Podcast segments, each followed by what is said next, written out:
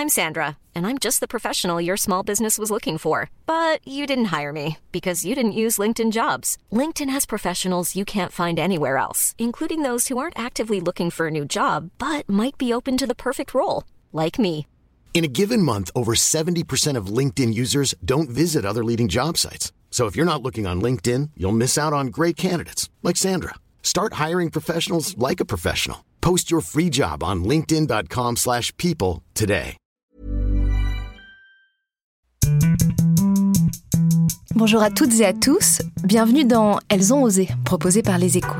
Elles ont osé et elles ont réussi.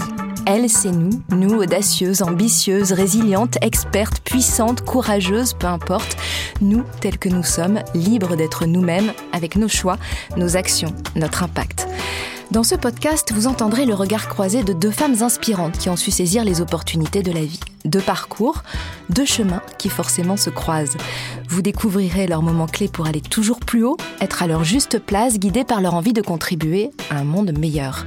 Merci d'être avec nous. Je suis Marie-Éloi, entrepreneure et présidente de plusieurs réseaux Femmes des Territoires pour créer son entreprise, Bouge ta boîte, réseau business et sororité pour les dirigeantes, et Bouge ton groupe pour accélérer l'égalité professionnelle dans les entreprises et les administrations.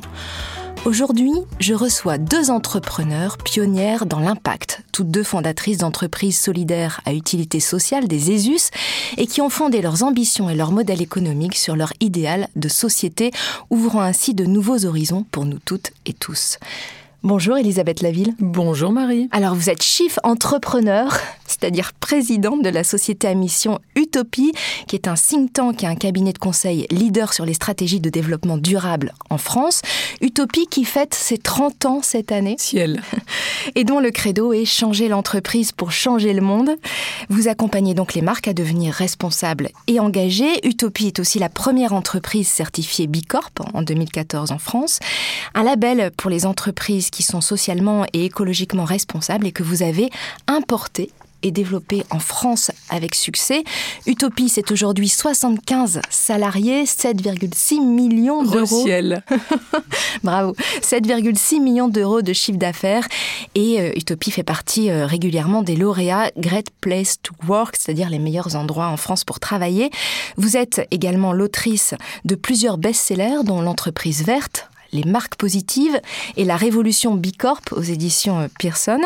Et vous siégez notamment au conseil d'administration de Nature et Découverte et de plusieurs ONG et fondations euh, majeures. Bonjour Léa Thomasin. Bonjour Marie. Alors vous êtes la cofondatrice et présidente de Hello Asso, entreprise qui accompagne le secteur associatif dans sa transition numérique en développant des outils comme par exemple le paiement en ligne que peuvent utiliser gratuitement les associations et en soutenant les bénévoles pour renforcer euh, leur impact social.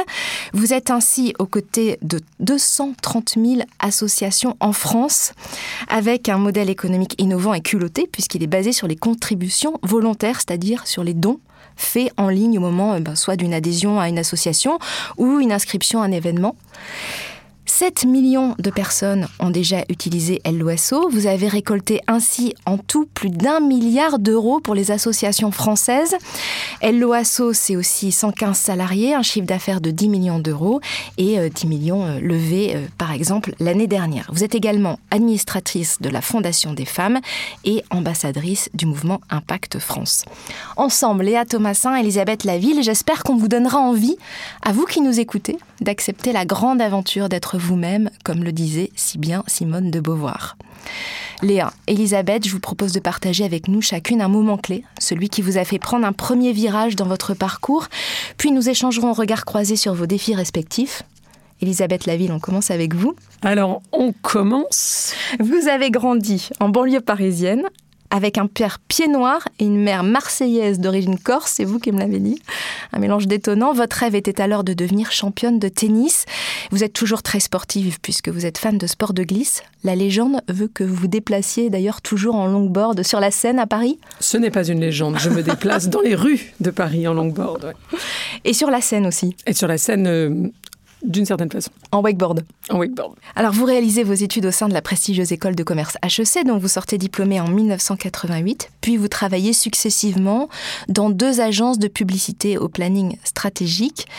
Votre premier moment clé, Ces quatre ans après votre diplôme, vous prenez des cours d'anglais régulièrement et votre professeur vous apporte un article qui va être ben, déterminant pour la suite. Est-ce que vous pouvez nous partager ce moment?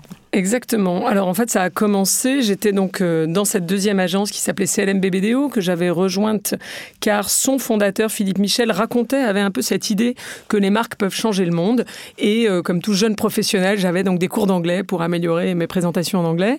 Et un jour, mon prof, qui était assez jeune et à qui j'avais parlé hein, de cette euh, envie que j'avais de travailler sur les marques qui changent le monde, arrive avec un article d'une revue américaine qui existe encore, qui s'appelle Reader, qui est en gros le Reader's Digest de la presse alternative euh, aux États-Unis. On est en 1992, on est en 1992 donc, euh, juste avant le sommet de la Terre à Rio, qui était en juin, le premier sommet de la Terre. Et donc, euh, ce dossier était consacré justement aux entreprises qui changent le monde. Je me souviens avec un, une couverture sur Ben Jerry's que je ne connaissais pas à l'époque. Les glaces. Exactement, et qui allait devenir un des premiers clients d'Utopie. Et du coup, en lisant le document, j'ai vu certaines entreprises que je connaissais, Body Shop, etc., mais d'autres que je ne connaissais pas du tout. Et je me suis dit, ah, mais en fait, c'est génial. Il n'y a pas que quelques exemples que je suivais. Il y a un mouvement émergent, on va dire, au point qu'on y consacre quand même une une, certes d'un magazine alternatif, mais enfin, il y avait au moins une dizaine, quinzaine d'exemples là-dedans. Et donc, je me suis dit, bon, bah, en fait, il y a un mouvement. À la suite de ça, j'ai commencé à me renseigner. Donc, on parle, chère Marie, d'une ère où il n'y avait pas Internet. Donc, pour se renseigner sur un mouvement, notamment peu présent en France, c'était quand même pas euh, un peu sportif. Il fallait passer des coups de fil, euh, lire oui, des il fallait, coupures. oui, lire, lire la presse, en fait. il y a plein d'autres façons de se, de se Puis, j'ai commencé à en parler à mes clients. J'ai vu que ça les intéressait. Et c'est vraiment ce moment-là qui m'a déterminé à trouver une façon de faire carrière, entre guillemets, euh, sur ces sujets qui me passionnaient dans cet univers qui émergeait. Et il s'est trouvé que la même année, j'en parle à mon boss, donc Philippe Michel, avant l'été. Il me dit Ah, mais c'est super, on va t'aider, reparlons-en à la rentrée. Et manque de peau, il est mort d'un infarctus euh, pendant l'été. Donc je me suis dit Bon, bah c'est le dernier message qu'il t'envoie, c'est que c'est pas là que tu vas le faire, donc il faut que tu partes. Et la même année, euh, vraiment, mais là, quasiment euh, le, le même mois peut-être, euh, j'avais une amie Catherine qui bossait dans les RH et qui, dont la boîte ferme, et qui me dit, on avait beaucoup parlé de l'importance du projet d'entreprise en interne pour elle, en externe pour moi. Et elle me dit, mais je vais monter une boîte. Et j'ai dit, ben, faisons-le ensemble. Et pourquoi le nom d'Utopie? Le nom d'Utopie, c'était un petit euh, gag. Dans les premiers rendez-vous qu'on a fait, il y avait un rendez-vous avec un monsieur qui s'appelait Jacques Dermagne, qui était arrivé à la tête de ce qui s'appelait alors le CNPF, qui est le MEDEF aujourd'hui. Euh, il était arrivé avec Jean Gandois à la tête du CNPF, avec tout un projet autour de l'entreprise citoyenne, qui était le terme qu'on utilisait à l'époque pour décrire ce sur quoi on travaille. Et donc, on lui demande un rendez-vous, on y va. Il avait peut-être déjà 60 et quelques années, donc il nous a un peu pris de haut. Moi, j'avais 27 ans. Euh, et il nous dit bon bah c'est très sympa votre projet, mais c'est pas très réaliste, en gros, en substance, un, un peu plus long, mais enfin c'était ça en résumé. Et en sortant, j'ai dit à Catherine bon bah on va assumer le côté pas réaliste et on va appeler ça utopie. Léa, à vous, euh, vous êtes née à Singapour, puis vous avez déménagé régulièrement, beaucoup voyagé aussi pour les besoins du travail de votre père qui exerçait dans l'agroalimentaire, puis qui est devenu entrepreneur euh, à son tour. Vous avez euh, vécu notamment en Normandie, en Écosse, en Haute-Marne, au Pays Basque, au Canada, une enfance très riche qui demandait parfois de fortes capacités euh, d'adaptation, notamment euh, pour les langues, j'imagine. Clairement. Au-delà de vos engagements, vous avez des similitudes hein, cachées avec Elisabeth, puisque vous êtes toutes les deux passionnées de surf, et votre moment clé, vous, c'est en terminale, et c'est votre prof de sciences économiques et sociales qui va changer la donne. Ouais, il s'appelle euh, Philippe Olivier. Et j'étais en terminale ES et on avait un cours de, de, sciences économiques et sociales. Et pour la première fois de ma vie, à ce moment-là, en 2004, ce prof nous parle de développement durable. Et donc, il commence à évoquer euh, le rapport Meadows, les limites à la croissance. Il commence à euh, évoquer les travaux qui sont en cours pour imaginer un développement économique qui soit soutenable euh, et qui soit, euh, je dirais, euh, dans les limites de la planète et euh, vertueux pour les humains qui y habitent. Et je me rappelle précisément où je suis assise dans la classe à ce moment-là. J'ai vraiment, ça, ça a été un souvenir très marquant.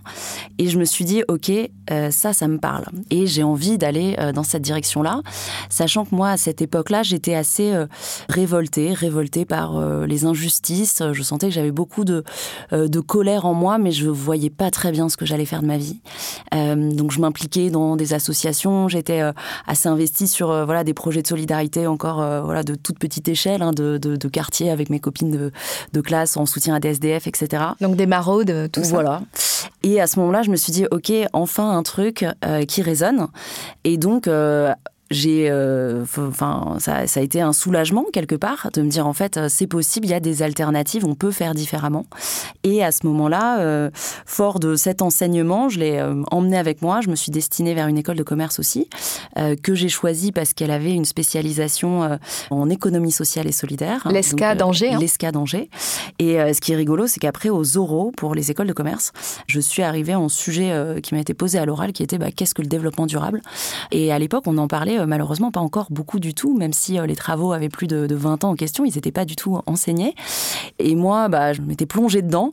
Et donc, à ces oraux, j'ai pu bah, dérouler un peu le, fil de tout ce qui m'avait interpellé là-dedans. Euh, j'ai eu 20 à cet oral-là en question et les gens, ils m'ont dit, mais comment ça se fait euh, que vous êtes déjà euh, voilà, aussi aguerri?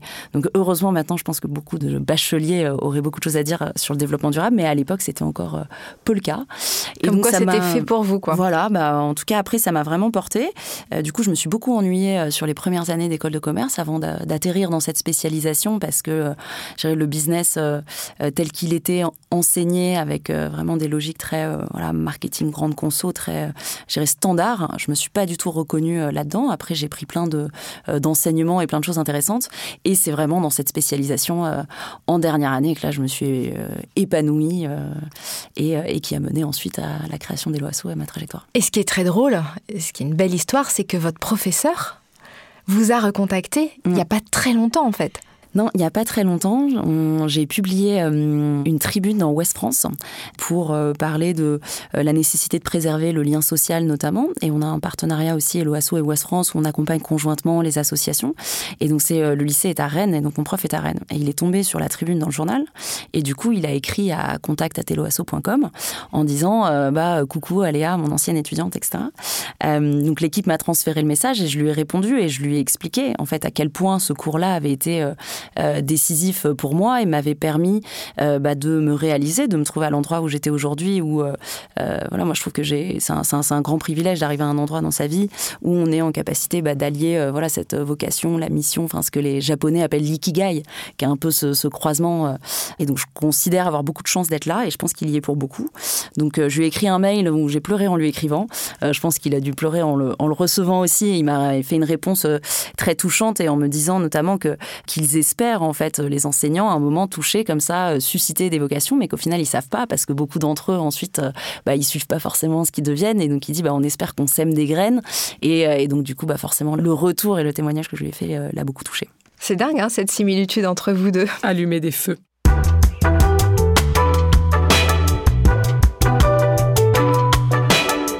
Elisabeth Laville, Léa Thomasin, je vous propose d'échanger sur vos parcours d'entrepreneur en regard croisé, les opportunités que vous avez saisies, vos prises de risques maximales, ce qui a construit vos moments de succès, vos difficultés. Et puis, euh, nous clôturerons ce podcast par un portrait chinois. Elisabeth, euh, vous, vous êtes sur un changement de mentalité quand vous commencez au tout démarrage et même encore aujourd'hui. Parfois, c'est pas toujours simple. Donc, c'est sur de l'humain. Alors, parfois, ça marche quand c'est bien ancré et parfois c'est plus compliqué. Est-ce que vous pouvez partager un moment où, vous avez essayé de transformer une marque? Alors il y en a plein qui ont réussi. Hein. et puis un moment où on se rend compte, ben, en fait, ça repose sur euh, du sable mouvant, en fait. Oui, il y, en a, il y en a plein qui réussissent, mais il y en a aussi euh, pas mal qui échouent, hein, pour être clair, et ça n'empêche pas que ça vaut le coup d'essayer, évidemment. Euh, mais donc c'est effectivement arrivé plusieurs fois, et plusieurs fois récemment, pas, pas que au début finalement. Euh, D'une certaine façon, on a beaucoup plus de clients maintenant, donc il y a plus d'exemples marquants d'échecs maintenant aussi. Mais un exemple, une DG plutôt ambitieuse, assez inspirante, vient nous voir, nous dit oui, je veux vraiment transformer radicalement l'entreprise, son modèle économique, son offre autour du développement développement durable, je veux aller très très loin. Euh, bah, sur le papier, c'est le brief en or. C'est-à-dire qu'on a quelqu'un qui est hyper influent dans la boîte, euh, qui a de grandes ambitions. Elle nous dit en gros, on peut tout changer si on veut. Euh, bon, alors on se dit, génial. dans un secteur hyper intéressant qu'on connaissait pas, l'équipe était au taquet, hyper enthousiaste, on y va, on y croit. On commence le projet, on mène, comme toujours, dans la phase du diagnostic, des entretiens, on lit pas mal de docs en interne, on mène des entretiens internes, externes, et puis on on sort les premiers constats du diagnostic. Et le premier constat, c'est que le sujet qui pose problème, au fond, c'est euh, intrinsèquement le modèle économique de cette entreprise, qui consiste en gros à vendre à bas prix euh, d'énormes volumes euh, d'objets, on va dire, dont les gens n'ont pas forcément besoin, avec des conséquences environnementales énormes, des conséquences sociales énormes, parce que pour produire des objets, des produits à bas prix, quel que soit le marché, ça ne le fait pas en général. Et donc, en gros, il y a un problème équivalent de la fast fashion sur la mode, mais que cette entreprise, d'une certaine façon, a amené euh, sur son marché, qui aujourd'hui est un marché, je cite pas le marché parce que sinon on va... Non, non, il faut pas. euh, qui est un marché à 95% ou même plus dominé par euh, le grand import. Et donc, on fait ce constat-là en se disant, bah, évidemment, au vu de l'espèce de, de truc hyper aligné qu'on avait au début, on se dit forcément, elle va être d'accord, il et ses équipes vont être d'accord avec nous. Et là, le choc, ils nous disent, ah non, mais pas du tout. Euh, c'est pas du tout ça le problème. Nous, il est hors de question de toucher au modèle économique. En fait, on veut être plus responsable, mais sans changer le modèle économique. Alors, on leur dit oui, mais le problème, c'est le modèle économique. Et donc, d'une certaine façon, si on ne fait que continuer dans cette voie-là en essayant d'améliorer les choses à la marge, on peut le faire, mais c'est pas très intéressant. Vous serez pas crédible et surtout, ça ne ressemble pas au projet que vous vouliez quand euh, vous êtes venu nous voir. Donc, le constat n'est pas partagé. Les discussions, ça a un peu tourné au vinaigre à ce moment-là, gentiment, mais euh, c'est-à-dire qu'on a eu quand même quelques discussions difficiles euh, avec les équipes, puis avec la DG. Le ton est parfois monté. Alors c'est le lot du consultant hein, de faire le fusible quand il y a un, sujet finalement en interne qui se passe pas bien. Et puis euh, face à cette incompréhension euh, mutuelle, on s'est dit bon ben à un moment d'un commun accord, on va pas s'énerver, il faut qu'on arrête la mission en fait. Après quelques semaines, et donc l'enthousiasme de notre équipe est, retombé assez assez sec. Et finalement, enfin c'est arrivé quelques fois. Hein, mais vraiment avec la même configuration à chaque fois. Et j'en ressors avec pas mal euh, d'enseignements et de convictions sur le fait que nous, dans notre boulot chez Utopie, on doit faire à la fois preuve d'énormément d'ambition pour changer tout ce qui peut l'être et d'énormément d'humilité pour accepter que par moment ça peut pas être changé, c'est pas le bon moment politiquement, l'actionnaire euh, euh, finalement on peut avoir un DG qui a très envie mais ses équipes suivent pas, son actionnaire suit pas ou politiquement pour lui ou elle c'est pas le moment et donc euh, bah, ça ne se passe pas. Alors ma consolation c'est que dans la plupart des cas quand ça s'est produit, si je prends les trois quatre exemples récents, une fois qu'on arrête la mission, l'entreprise ne se transforme pas radicalement. Donc d'une certaine façon moi j'y trouve le, signe que c'était pas forcément une de notre. Oui, en tout cas, on peut toujours mieux faire, mais que euh, on n'a pas réussi et que eux n'ont pas réussi euh, non plus finalement à se transformer. Mais ça amène quelques discussions souvent avec l'équipe. C'est un sujet dont on parle souvent parce que mon équipe me dit ah non mais on devrait savoir en amont comme ça décider tout de suite sur la base de la demande c'est faut y aller ou faut pas y aller. Et en fait c'est très compliqué parce que cet exemple illustre que parfois sur le papier au départ c'est le projet du siècle et en fait ça ne va pas marcher pour des raisons humaines, politiques, etc. Euh, et à l'inverse j'ai aussi des cas inverses. Là c'était moment difficile, c'était pas moment facile où ça part très mal comme une mission un peu poussive, euh, un peu RSE, j'allais dire euh, old school, euh, bon. Et puis finalement, on gagne la confiance des personnes en face. Et au bout d'un moment, on leur dit non, mais vous savez, le problème, c'est pas tout ce qu'on fait autour. Ça serait vraiment de changer le modèle économique. Ça serait ça qui serait intéressant. Et à un moment, ça se passe. Et ça se passe d'une manière ambitieuse qui fait basculer les concurrents. Et là, c'est le rêve. Vous pouvez citer une marque, là, du coup, sur le moment facile, une ah, marque qui a, changé son modèle économique ah, D'accord, là, on a le droit. Ok, Non, sur, sur, le modèle, sur le moment difficile, j'imagine, c'est compliqué pour vous. mais sur euh, des marques non, qui d'une certaine façon, il faudrait être capable de communiquer sur les deux. Non, mais par exemple, euh, on, avait, on a mené une mission chez Galerie Lafayette qui a abouti à un mouvement qui s'appelle Go for Good, qu'on avait proposé et, lancé, et lancé euh, dont l'objectif était de dire à l'enseigne, ben, en fait, les deux leviers sur lesquels vous pouvez agir, c'est la sélection des produits en amont. Donc il faut que vous soyez hyper bon, que vous alliez voir les marques, y compris des grandes marques de luxe. Au départ, ils n'étaient pas très pour. Allez voir ces marques et dites-leur, OK, c'est quoi les produits responsables sur une liste de critères objectifs qu'on avait euh, identifiés? Et ces produits-là, deuxième levier, on va les valoriser dans tous les outils commerciaux, la carte de fidélité, la promo, etc. Et finalement, ça a entraîné sur le marché de la mode euh, un changement qui fait qu'aujourd'hui, je crois qu'ils ont un objectif qui est d'être à un quart des produits vendus chez Galeries Lafayette euh, cette année, en 2024, non l'an prochain. Et donc, c'est énorme en fait. Et ça, ça a changé beaucoup de choses aussi chez les marques qu'ils allaient voir pour leur dire, euh, bah alors, est-ce que vos produits sont responsables ou pas? Léa, je vous vois sourire en écoutant Elisabeth quelque part, c'est aussi des choses, euh, ce, changement de mentalité auquel on a été confronté aussi au démarrage, où euh, la question de l'équipe qui est est-ce qu'on peut pas savoir en amont quelle est véritablement la, volonté de la boîte? C'est vrai que moi, c'est souvent des choses aussi que je me suis dites. Il y a beaucoup de personnes qui disent ah ouais c'est super etc. Ce que vous faites, qui sont très encourageants, mais en fait est-ce qu'ils y croient vraiment ou pas? Ça a toujours été voilà des questionnements aussi.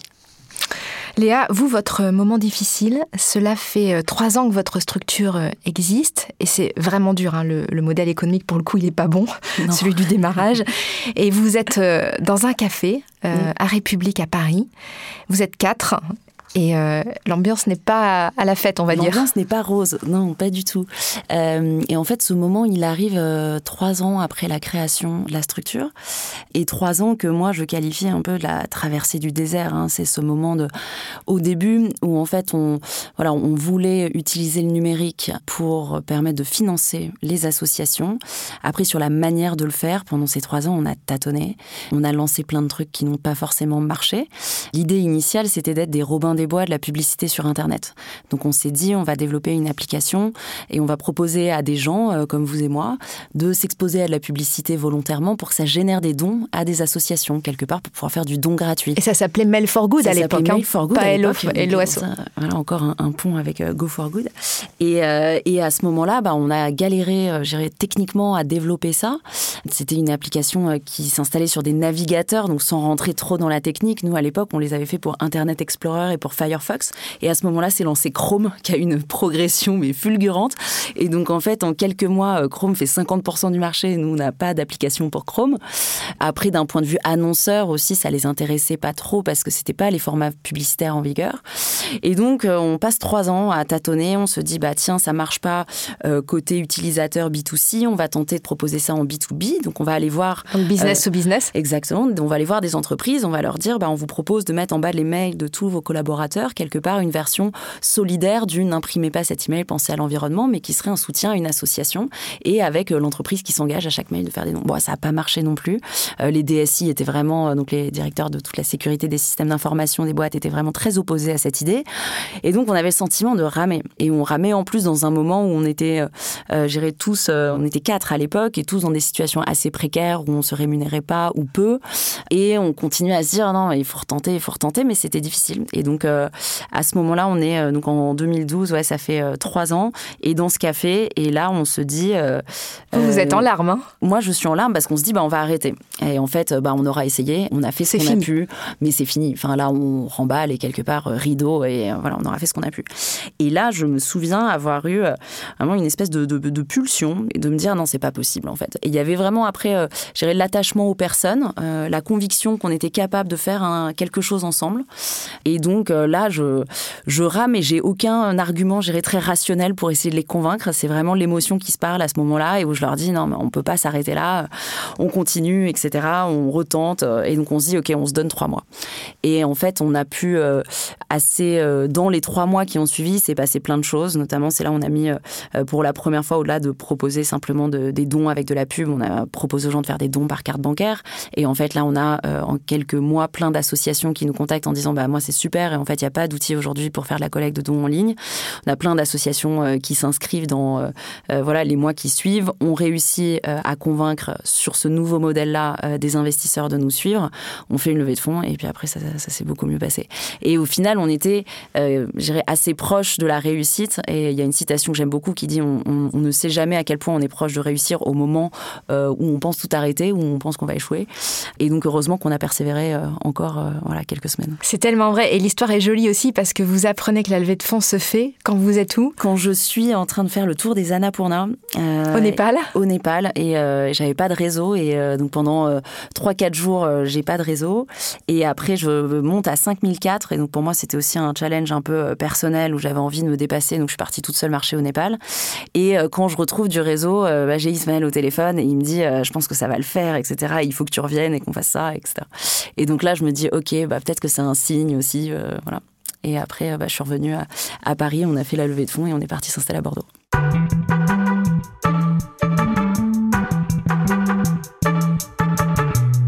On va partager maintenant un, moment de risque maximal et, ça tombe bien parce que vous avez parlé de votre situation euh, précaire à ce moment-là, euh, Léa. Et vous, Elisabeth, c'était justement au tout début d'Utopie.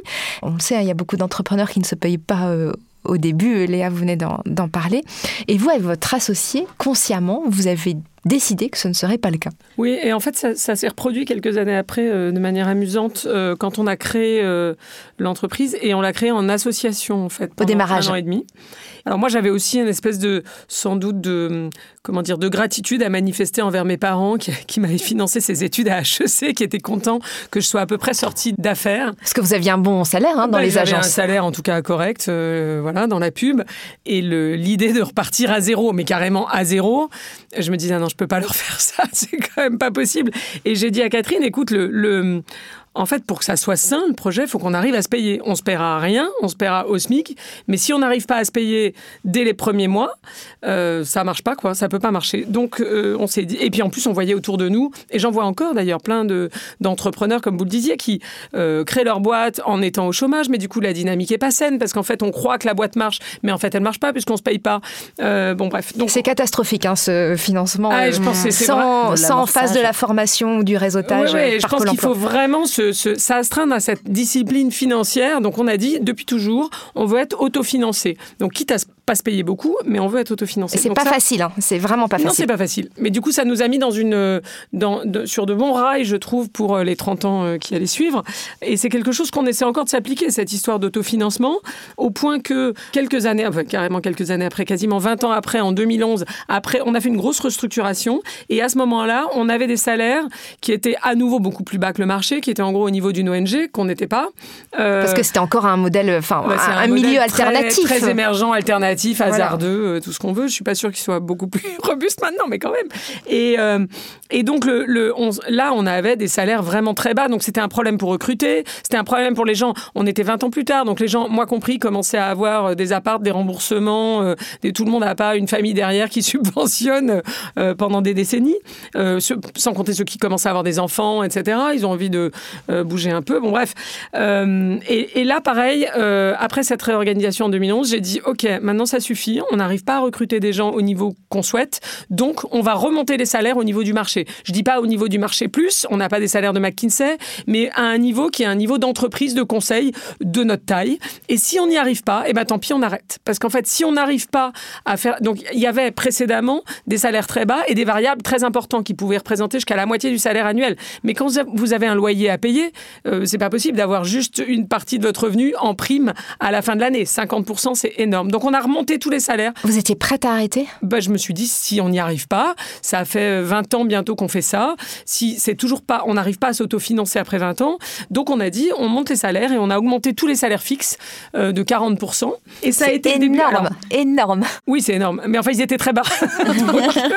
donc c'est passé. Et puis, on a dit, ça passe ou ça casse. C'est passé. Ça nous a poussé à nous structurer davantage, à veiller à être beaucoup plus fin sur le suivi, l'autofinancement, justement. Et puis, on a d'une certaine façon, à partir de là, pu financer la croissance d'Utopie qui a vraiment aussi beaucoup commencé à ce moment-là, en préservant l'indépendance qui est absolument essentielle. On est le dernier, hein, sur, on a été les premiers, mais on est les derniers de cette taille indépendant sur notre marché. Et cette indépendance, elle est nécessaire à notre liberté de ton, d'action, de parole, etc. C'est-à-dire sans actionnaire, hein, c'est Sans ça actionnaire autre que nous-mêmes. Et euh, ça a été le début aussi d'une structuration importante de la politique RH, ce qui nous a amené à être labellisé Great Place to Work, etc. Parce que on se disait, c'est pas possible en fait de proposer à des gens de 30 ans euh, des revenus qui leur permettent pas de payer leur loyer, d'avoir un minimum de sécurité quand même euh, financière. Donc il fallait une cohérence en fait, finalement, bah développement ça, durable. début, ce, changement-là, le changement de gouvernance plus ce choix-là euh, et l'engagement RH que ça représentait, ça a été le début d'une deuxième phase en fait chez Utopie clairement, qui va avec la société à mission, Bicorp, Great Place to Work, etc. Et qui va avec aussi avec l'ouverture dans le, notre société à tout ce qui est développement durable. Oui, donc une structuration mm. et un professionnalisme et une reconnaissance. Léa, vous, votre moment de risque, de prise de risque maximale, c'est quand vous avez dû changer de modèle pour vous consacrer entièrement aux associations. Est-ce que vous pouvez nous partager euh, ce moment-là? Oui, où on a euh, choisi de changer de modèle. Donc c'est là où il y a eu. Euh, c'est difficile ça aussi. Hein c'est difficile parce que quand on a commencé à développer la solution donc de collecte de dons pour les associations, euh, on a tout de suite choisi un modèle économique qui reposait sur la contribution volontaire. Donc où il n'y avait pas de commission, c'était simplement les utilisateurs qui allaient laisser une contribution volontaire au moment de leur paiement. Mais on pensait pas que vous étiez fou, folle Si, complètement. Parce que vous n'aviez pas d'autres revenus que euh, euh, les dons au bon vouloir de ceux qui euh, réglaient sur Internet. C'est ça, Exactement. une adhésion, un solution événement. de collecte de dons, euh, c'était notre parti pris de départ et on avait une conviction forte qui était de se dire, parce que quand on s'est lancé, tout le monde nous a dit, mais en fait, vous êtes fous. Ça marchera Euh, personne va jamais. rien vous laisser. Nous, on s'est inspiré d'un modèle qui existait aux États-Unis et on nous a beaucoup rétorqué, bah oui, mais on n'a pas du tout la même culture du pourboire. À l'époque, on appelait ça un pourboire en France. Les Français sont radins, personne va rien vous laisser. Mais vous, vous étiez convaincu que ça allait marcher? était convaincus et on avait une conviction qui était quand on parle au meilleur des gens, ils donnent le meilleur d'eux-mêmes. Euh, et du coup, on a beaucoup misé sur la transparence euh, dans ce modèle-là où on a expliqué très concrètement, euh, bah, faire du paiement en ligne sur Internet, ça a un coût, l'accompagnement des associations a un coût, etc. Mais toutefois, quand on a commencé, on voyait que du coup, il y a eu une adhésion quand même à ce modèle-là, mais c'est un modèle qui repose sur des micro-contributions volontaires. C'est-à-dire Un euro, deux Aujourd'hui, la moyenne, c'est 1,80€ qui est laissé par une personne sur Helloasso. Donc, en fait, pour que ça, ça permette de financer euh, une entreprise et son développement, il faut se lever tôt euh, et il faut énormément de volume. Et donc, on a fait un, détour qui a été euh, hyper intéressant où on s'est dit, bah, OK, comment on fait pour avoir un appel d'air en termes de chiffre d'affaires, en fait, en attendant que ce modèle-là nous permette de nous financer On s'est dit, bah, on va, qu'est-ce qu'on sait faire? Bah, On connaît bien le secteur associatif et on sait faire des plateformes web. Donc, on va aller voir des fondations d'entreprises et on va leur dire est-ce que vous voulez une plateforme de mobilisation autour de euh, vos engagements, de vos associations, etc. Typiquement, on a produit euh, plusieurs années de suite euh, la plateforme pour la Fondation EDF, qui était le trophée des associations, qui invitait des internautes à voter et en fonction des votes, euh, la Fondation EDF allait attribuer une dotation à, des associations. Et donc, on a fait ça et en fait, on a fait ça avec euh, beaucoup de succès. On a recruté à ce moment-là une personne géniale qui était un super commercial et donc on a vendu plein de plateformes à plein de boîtes. Et donc, on se retrouve, et dont des projets un peu rigolos, on a vendu une plateforme pour euh, Orange en Côte d'Ivoire, donc qui s'appelait Orange Collect, dans le but euh, d'amener justement le crowdfunding en Côte d'Ivoire. Et, euh, et au final, on a beaucoup appris de ces expériences-là. Mais à un moment, on- ça fait euh, deux ans et demi qu'on fait cette activité B2B en parallèle de la plateforme aux assos. On y consacre quasiment toutes nos ressources, notamment techniques. Nos développeurs, ils font que développer des marques Pour des fondations. pour des fondations. Et à côté de ça, on a une plateforme qui n'évolue plus. Et, Pour les associations. Pour les associations. Et on se dit, en fait, on peut pas continuer comme ça. Et à un moment, il faut qu'on choisisse. Et à ce moment-là, le B2B fait 70% de notre chiffre d'affaires. Et là, on décide, on se dit, OK, en fait, on arrête euh, complètement. On peut pas le faire à moitié. Vous Parce sinon, va- supprimez 70% de votre chiffre d'affaires. Ouais, en fait, on se dit à la fin de l'année, d'ici la fin de l'année, on va voir tous nos clients et on leur dit qu'on arrête. Donc, sachant que notre équipe, euh, qui était assez jeune, on avait commencé l'activité deux ans et demi avant. Donc, en fait, on avait une équipe qui s'occupait du B2B, une personne qui est chef de projet qui venait d'être recrutée là-dessus et dont les premières missions étaient d'aller voir les clients et de leur dire on arrête. Euh, ce qui n'est pas des moments faciles quand ils ont euh, voilà, des, des- plateformes qui tournent et qu'on maintient.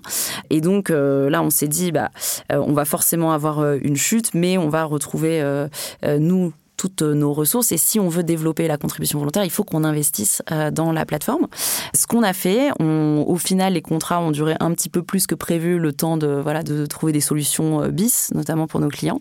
Et on a euh, complètement arrêté. Il y avait aussi une partie de nous, on se disait, bah, en fait, on n'a pas fait ça pour ça. Et quelque part, voilà, notre mission, c'est d'accompagner les associations. Et en fait, on, sentait qu'on voilà, on aurait pu faire beaucoup de choses avec des entreprises, mais c'était pas le sens de la création des loiseaux. On a arrêté. Et l'année d'après, on a retrouvé le chiffre d'affaires en contribution volontaire. Comme quoi, avec vous deux, on peut augmenter de 40% ses salariés et diminuer de 70% de son chiffre d'affaires et survivre. Non, les deux ensemble, c'est compliqué. c'est clair. J'imagine. en même temps. Euh, Dans votre parcours, quel moment a été un peu magique Euh, Elisabeth, vous, c'est en 2008. Ça fait déjà 15 ans que Utopie existe, 15 ans que vous prêchez euh, euh, le développement durable partout. Et, euh, Voir dans le désert. Voir dans le désert, mais il commence à sortir de l'ombre à ce moment-là, en 2008. Et tout d'un coup, votre engagement est reconnu cette année-là, votre engagement, le développement durable aussi. Ça commence par un appel un peu symbolique. Oui, alors en fait, ce qu'il faut comprendre, c'est qu'on, dès le départ, comme au début, le sujet sur lequel on travaillait n'existait pas. Quand on a créé l'association, et c'est aussi pour ça qu'on avait créé une association à la base, l'idée, c'était vraiment de promouvoir une nouvelle façon de voir et de pratiquer l'entreprise. Et donc, euh, après, euh, on a lancé l'activité de conseil après un an, un an et demi, et d'une certaine façon, ça venait compléter, c'était une façon d'incarner ce qu'on racontait. Mais le point principal, c'était vraiment de faire émerger une nouvelle vision de l'entreprise et de son rôle dans la société. Et donc, dès le début, on a eu, et aujourd'hui ça se retrouve encore, par le fait que dans l'activité d'Utopie, on a 10% du temps de l'équipe à peu près qui est consacré à ce qu'on appelle l'activité de think tank, qui est en gros de la recherche et de la publication. Tout est gratuit en ligne sur notre site. Donc là aussi, il y a un petit challenge d'autofinancement. Euh, Mais ça contribue à enrichir la vision. À faire avancer le, la compréhension des sujets, euh, parce que c'est un sujet récent finalement et qui évolue beaucoup. Donc pour que les entreprises comprennent quels sont les nouveaux sujets, les nouvelles pratiques, etc. Bon. Et moi, j'ai toujours dit que de ce point de vue-là, notre part d'influence, finalement, compte plus que notre part de marché. Bon, au départ, la part de marché comptait pas parce qu'il n'y avait pas de marché. Aujourd'hui, il y a un petit marché, mais on regarde beaucoup plus notre part d'influence que notre part de marché. Et donc, en 2008, effectivement, euh, il y a eu deux choses, en fait, qui se sont produites vraiment euh, à nouveau en même temps. C'est assez amusant, parfois, l'alignement des planètes et le fait que des points de bascule se produisent tous en même temps dans, en quelques semaines. Le premier, c'était un, appel d'une femme que j'avais rencontrée parce qu'on travaillait avec la station de ski d'Avoria sur l'engagement de la station, qui s'appelle Annie Famos, qui est une ancienne championne olympique de ski, et qui m'appelle et qui me dit écoute, euh, moi j'ai eu le prix Veuve Clicquot de la femme d'affaires il y a quelques années, il faut que tu saches juste que j'ai proposé ton nom euh, pour cette année et je crois que tu es dans les finalistes. Alors, je me dis, ah bon, alors femme d'affaires, c'est tellement pas moi que ça me paraissait complètement. Je me suis dit, mince, elle s'est trompée. En fait, bon, qu'est-ce que. Et puis finalement, euh, donc je suis finaliste, ils viennent, ils tournent un film, tout ça. J'ai commencé à prendre une. Vous vous sentiez comment à ce moment-là? Comment vous, ouais, comment vous le comment vous le viviez à ce moment-là? Ah bah, j'étais assez incrédule en fait, mais euh, comme j'aimais bien Annie Famos, je trouvais ça sympa. Et surtout, euh, mon rôle modèle, mon inspiratrice, qui était aussi marraine d'Utopie les premières années, Anita Roddick, la fondatrice de Body Shop, l'avait eu en 1984, donc je trouvais ça complètement incroyable. Là, c'était vraiment l'alignement absolu euh, des planètes. Et je gagne surprise générale, enfin de, la, de moi en tout cas. Donc c'est LVMH, etc. bon, bref, euh, très sympa. Que un magnifique prix, hein. c'est un, prix magnifique. Ça, a changé de nom. Bold. Bold, Bold. ça, ça m'aurait d'ailleurs mieux été à l'époque que, que femme d'affaires de l'année. quoi. Bon, bref. Audace, ça veut dire. Et, oui, c'est ça. Et, et donc, euh, d'une certaine façon, avec ce prix, on est Utopie, euh, et moi aussi, on est sorti d'une espèce d'ornière alternative où on avait l'impression d'être quand même un peu. C'était une première reconnaissance en plus du monde des entreprises, des grands groupes, du monde économique, sur l'importance, et comme la part d'influence est, importante pour nous, c'était une reconnaissance de, du fait qu'on avait réussi quand même à faire émerger ce sujet-là comme étant crédible euh, dans les entreprises. Et quelques mois après, sans l'avoir demandé non plus, sans l'avoir vu venir, je suis dans la liste des chevaliers de la Légion d'honneur de l'année. Chevaleresse. Bah, à l'occurrence, oui. Et, et donc ça, c'était hyper intéressant aussi. Et j'ai demandé à François Lemarchand, le fondateur de Nature et Découverte, qui était un de nos premiers clients, euh, de d'accepter de me la remettre parce que lui, il était déjà. Là aussi, il y avait une histoire d'alignement et de lignée en fait de euh, de valeurs, etc. Et c'était un moment très sympa aussi. Et ces deux euh, reconnaissances là, la même année, l'année des 15 ans, c'était vraiment hyper important pour pour ancrer quelque chose, du fait qu'on sortait de, du truc un peu associatif sans, sans que ce soit péjoratif. De côté, pas très sérieux. Très militant, euh, euh, baba cool en skateboard, quoi. Parce qu'il y a toujours le skateboard. Vous avez toujours le skateboard. Et vous avez été depuis également euh, officier ou officière, je sais pas comment on dit, officier de l'Ordre national du mérite. Tout à fait. Incroyable d'ailleurs ce parallèle avec, avec vous, Léa, parce que vous, c'est en 2014. Et l'OASO, c'est alors 8 personnes. Aujourd'hui, avec 95. aussi. Voilà. 115, aujourd'hui, 115 personnes? 115, c'est ça. Aujourd'hui, 115 personnes. Vous êtes à, à Bordeaux. Et donc, 8 personnes à l'époque. À Bordeaux, vous recevez un mail de la France s'engage. C'est la première promotion de cette initiative qui est portée par François Hollande, qui à l'époque euh, est président de la République. Et la France s'engage, c'est pour promouvoir, on le sait aujourd'hui, l'engagement de la société civile euh, dans des initiatives qui sont innovantes, solidaires, etc. Qu'est-ce que disait ce mail qui vous est tombé dessus, un peu comme euh, l'appel pour Elisabeth? Eh bien, on reçoit cet email qui nous dit François Hollande lance un programme présidentiel pour accélérer le changement d'échelle de 10 innovations sociales et vous êtes dedans. Alors ça se passe plus comme ça maintenant, hein. il faut candidater, c'est hyper dur et des centaines d'associations. Sur, euh, sur, cette première promotion, ça s'est passé comme ça. Et donc là, on hallucine un peu, on se dit, ok, c'est quoi ce truc euh, Donc ça va s'appeler La France s'engage, etc. Et donc on nous dit, bah voilà, c'est bon, vous êtes dedans. On était ok, on avait candidaté à rien. Hein. Ils avaient fait euh, du coup une, une sélection par des membres d'un jury qui ont choisi les dix premières. et donc on nous dit, bah une équipe va venir là pour faire des photos, pour vous rencontrer, pour faire des éléments etc. Et après, vous allez être invité à la cérémonie de, de remise et on va vous mettre en lien avec euh, bah, qui vous voulez euh, dans euh, les ministères au niveau du gouvernement pour vous aider à vous développer. Le rêve. Et là, le rêve. on était scotchés. Et ils nous disent globalement, bah, après, dans les premières rencontres, donc avec le cabinet de François Hollande, et qui nous disent, bah, vous avez besoin de quoi? Enfin, concrètement, qu'est-ce que vous voulez faire? Comment on peut vous aider? Donc, c'était assez surréaliste. ça a été pour nous bah, forcément une, un accélérateur énorme. Ce qu'on leur a demandé à ce moment-là, donc on a eu, on a bénéficié d'un soutien financier qui était très significatif euh, à l'époque, et euh, on leur a demandé de nous aider aussi à connecter avec tous les acteurs qui accompagnent la vie associative. Et il y a notamment, euh, il y a plus de 5000 points d'appui à la vie associative à travers le territoire, et on souhaitait bah, pouvoir entrer en contact avec tous ces acteurs-là, qui connaissent ce qu'on fait et qui soient en capacité de pouvoir en parler aussi aux associations qu'ils accompagnent et qu'on puisse faire des choses avec eux. Ce qui a très bien fonctionné, ce qu'on a fait. Et on leur a demandé autre chose, on leur a dit aussi on a besoin de mise en visibilité. Euh, et on n'est pas les seuls. On est beaucoup d'acteurs aujourd'hui euh, que nous, on avait fédéré dans un réseau qui s'appelait la Social Good Week euh, et qui fédérait justement des initiatives qui allient technologie et réponse à un problème social ou environnemental. Et en fait, on se réunissait tous les ans pour une semaine dans le but bah, de faire connaître ces initiatives parce que pour beaucoup d'entre elles, il faut atteindre une taille critique pour avoir de l'impact. Et comment atteindre cette taille critique? Bah, En fait, il faut se faire connaître, il faut avoir des, et qu'il y ait des, des, citoyens, des citoyennes qui se rendent sur ces plateformes, qui ne sont pas voilà, des, des, plateformes euh, de e-commerce, mais vraiment plutôt de, solidarité, d'entraide. Et donc, on leur a dit, bah, vous pouvez euh, aussi mettre en visibilité tous ces acteurs-là et accueillir la Social Good Week à l'Élysée. C'est vous qui avez eu l'idée de l'Élysée? On leur a dit ce serait quand même un symbole fort. Euh, et, euh, et, en fait, on l'a tenté. Nous, à ce moment-là, ils nous disent qu'est-ce que vous voulez? Donc, euh, on a lâché toutes les idées qui nous passaient par la tête, dont celle-là en disant bah why not? Et là, ils nous disent bah ouais, pourquoi pas, bonne idée. Et donc, on s'est retrouvé à co-organiser donc avec l'équipe du président un événement et donc la plénière. C'était la soirée d'ouverture de la Social Good à l'Élysée, où on a pu inviter bah, beaucoup de d'acteurs, de partenaires de l'écosystème économie sociale solidaire, de la tech, des associatifs, dans le but aussi de créer ces rencontres en fait entre des acteurs aussi euh, euh, tech et euh, de l'intérêt général. Il y avait trois ministres qui étaient présents, il y avait le président qui était présent, il a été rencontré tous les projets et je pense que ça a été pour nous forcément un accélérateur, mais aussi et c'est ça qui nous tenait à cœur et c'était le sens aussi de vouloir se fédérer dans la Social Good Week, c'est que je pense que toutes les personnes qui ont y, qui étaient en ont bénéficié aussi, tous les projets ont pu être mis en lumière et ça a été, je pense, un accélérateur global pour cet écosystème. Et vous deviez vous frotter les yeux à ce moment-là. Hein vous passez. Bah surtout euh, la, veille, il est 1h du matin, on est encore en train de faire euh, euh, les préparations, les filages, etc. Et là, on, se commande un McDo et on est en train de manger un McDo dans les salons de l'Elysée avec les dorures tout autour. Et là, effectivement, c'était un peu surréaliste. Donc c'est pour ça, moment magique, j'ai tout de suite pensé à ça en me disant, ouais, j'ai vécu ça et c'était quand même... Pas très RSE le McDo, mais à l'époque, on n'en parlait pas beaucoup. ça a changé, j'en mange plus.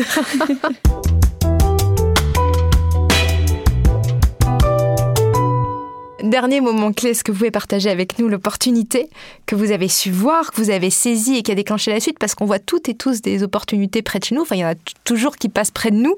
Et, euh, parfois, on les saisit, parfois, on les saisit pas. Elisabeth, vous, c'est euh, l'année des 20 ans d'Utopie. Et c'est la rencontre avec le label Bicorp dont j'ai parlé tout au, démarrage, qui est vraiment un label qui marque l'engagement euh, sociétal et environnemental des entreprises. Avec un haut niveau d'exigence. Et effectivement, euh, l'année euh, juste avant nos 20 ans, donc 2013, enfin l'année de nos 20 ans, je cherche une idée, je cherchais une idée pour réaffirmer l'identité, la différence d'utopie, notamment euh, qui est liée à nos, think tanks, à l'origine associative et au, statut de cabinet militant, euh, et pour affirmer cette différence, notamment par rapport à tous nos gros concurrents euh, cabinets de conseil qui, entre-temps, évidemment, sont arrivés sur ces sujets, se mettent à travailler sur les mêmes sujets. Et cette année-là, on me propose d'animer une table ronde au World Forum de Lille, et j'invite un entrepreneur américain que j'avais rencontré en Californie, qui s'appelle Mike Hannigan, qui est fondateur d'une entreprise qui fait des fournitures de bureaux écologique qui s'appelle Give Something Back et qui a été une des premières avec Patagonia, entreprise labellisée Bicorp en Californie. Et il se trouve que Six mois avant, j'avais animé une table ronde avec justement le fondateur de Patagonia, Yvon Chouinard, qu'on connaît bien depuis le début en France. Et Yvon m'avait dit Ah, mais tu devrais regarder le label Bicorp pour Utopie, etc. Bon, c'est resté dans un coin de ma tête. C'était en 2013-2014. 2013, ouais. Et ce soir-là, après la table ronde à Lille, on va dîner avec Mike. Et il me dit Non, mais vraiment, tu devrais regarder Bicorp. Et d'ailleurs, tu devrais même importer Bicorp en Europe, etc. Et moi, j'étais un peu sceptique parce que j'aime pas trop les labels en général.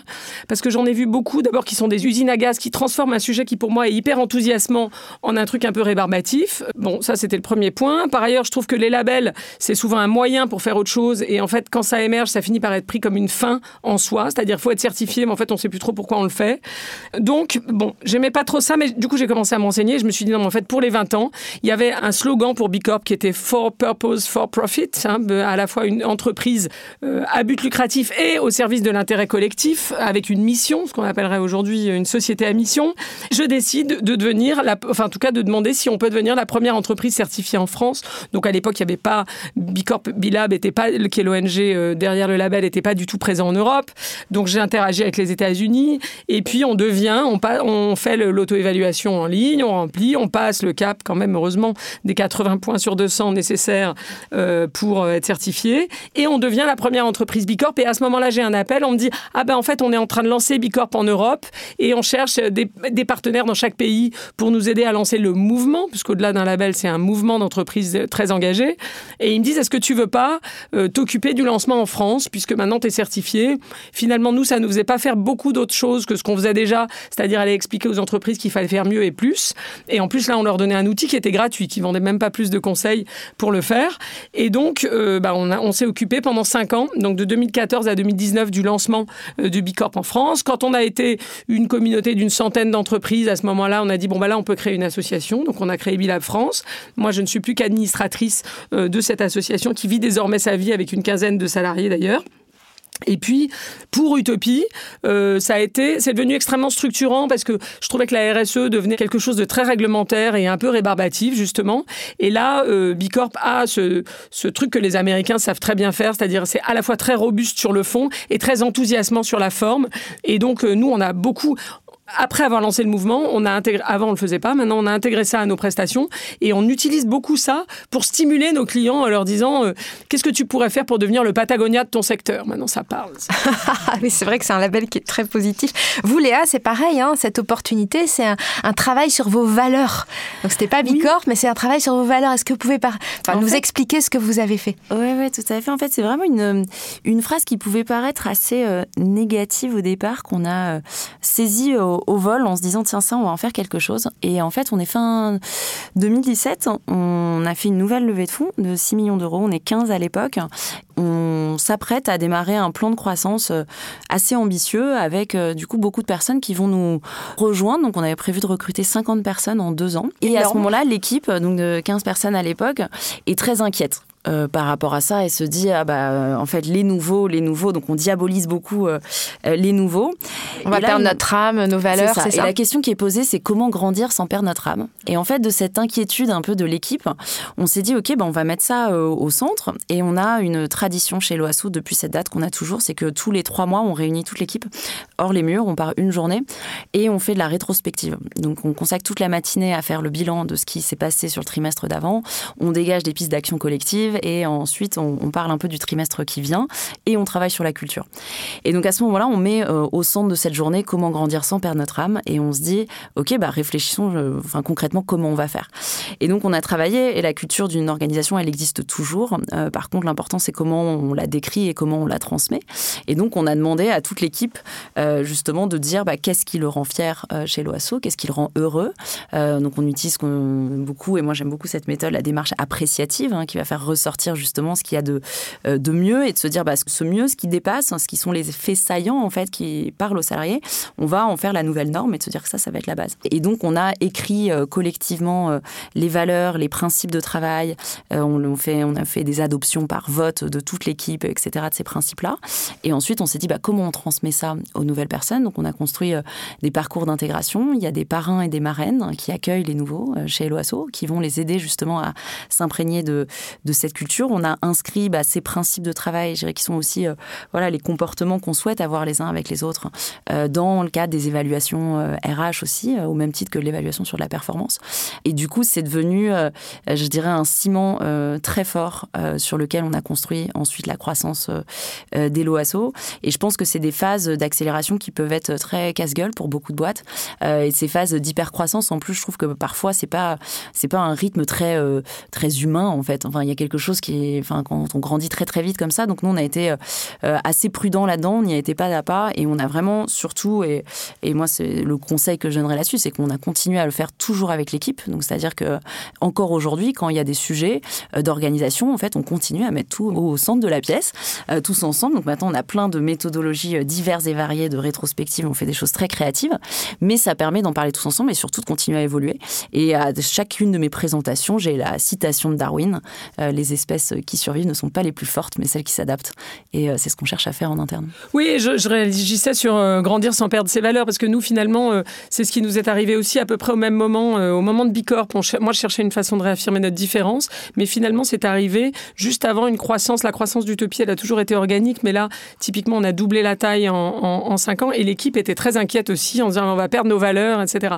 Et il y a eu un, espèce de deuxième effet qui se coule que j'avais pas vu venir sur Bicorp, qui est que finalement, ça m'a permis de leur dire non, mais en fait, c'est l'inverse. La croissance, ça va nous donner plus de moyens pour faire plus d'engagement, pas moins de choses. Et finalement, ce, cet engagement dans Bicorp, ça a été le début, moi qui n'aimais pas les labels, de, plein d'engagements structurants pour nous. Alors évidemment Bicorp, puisqu'on recertifie tous les trois ans, là on est dans notre quatrième recertification, avec un enjeu que la barre monte à chaque certification. Donc si on ne progresse pas, en fait on régresse dans les points, donc on essaie de progresser, du coup on progresse encore plus. Euh, Great Place to Work, d'une certaine façon, c'est venu là-dessus aussi. La société à mission, le label ESUS, etc. Et puis sur la dimension RH qui est structurante pour nous, parce qu'on a évidemment, on est un people business hein, dans le conseil. Notre ressource principale, ce sont l'équipe, enfin les gens de l'équipe. Euh, on s'est lancé dans le plein de labels, genre Cancer at Work, Family Friendly pour la parentalité. Et finalement, euh, on en fait beaucoup, beaucoup, beaucoup plus avec la croissance que ce qu'on faisait avant euh, de croître comme ça.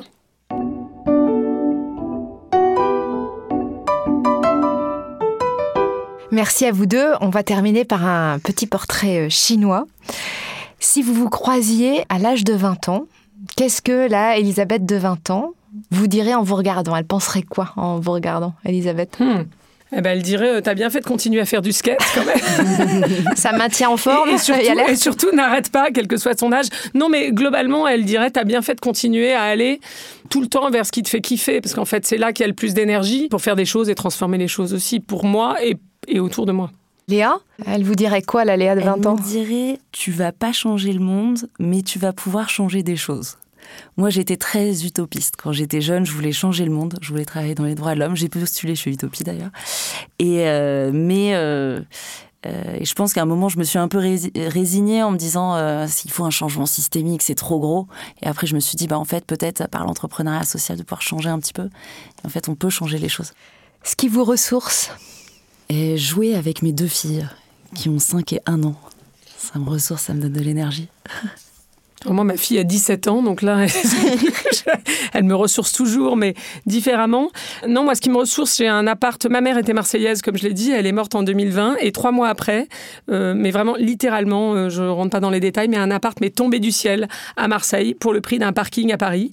Et donc, ce qui me ressource euh, là depuis un an, c'est Marseille, le retour aux sources quand même, littéralement, sa ressource, la lumière, la mer, voilà. Et alors, si en plus j'y vais avec des amis et qu'on rit beaucoup. Du coup, rire avec des amis à Marseille, au bord de la mer, c'est le pied. La discipline de vie qui vous sauve, si vous avez une discipline. Hein. Et de pas travailler le week-end.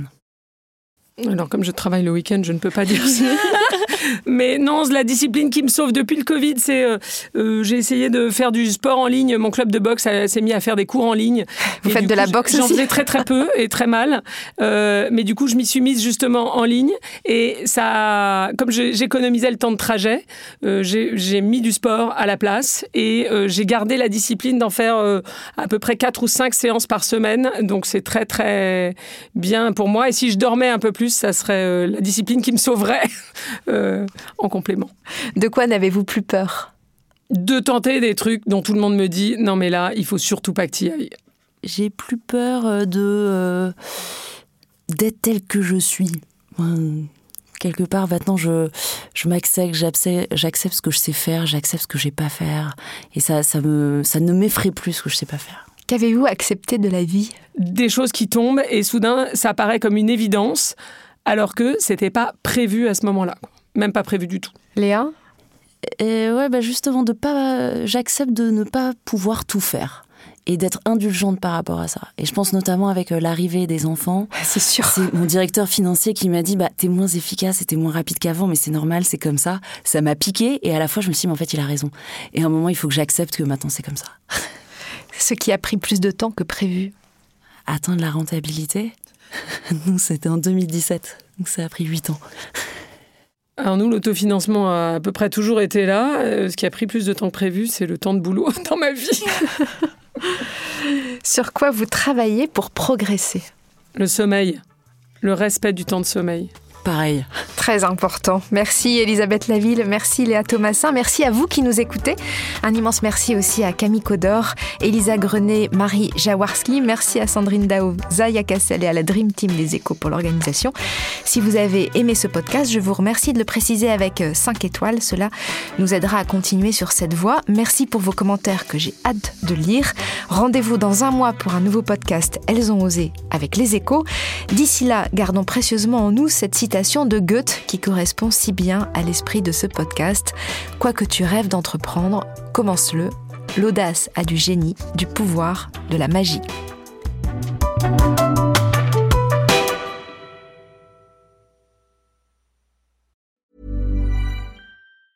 Hi, I'm Daniel, founder of Pretty Litter. Did you know cats tend to hide symptoms of sickness and pain? I learned this the hard way after losing my cat, Gingy. So I created Pretty Litter, a health monitoring litter that helps detect early signs of illness by changing colors, saving you money and potentially your cat's life. Pretty Litter is veterinarian developed, and it's the easiest way to keep tabs on your fur baby's health right at home. Go to prettylitter.com and use code ACAST for 20% off your first order and a free cat toy. Terms and conditions apply. See site for details.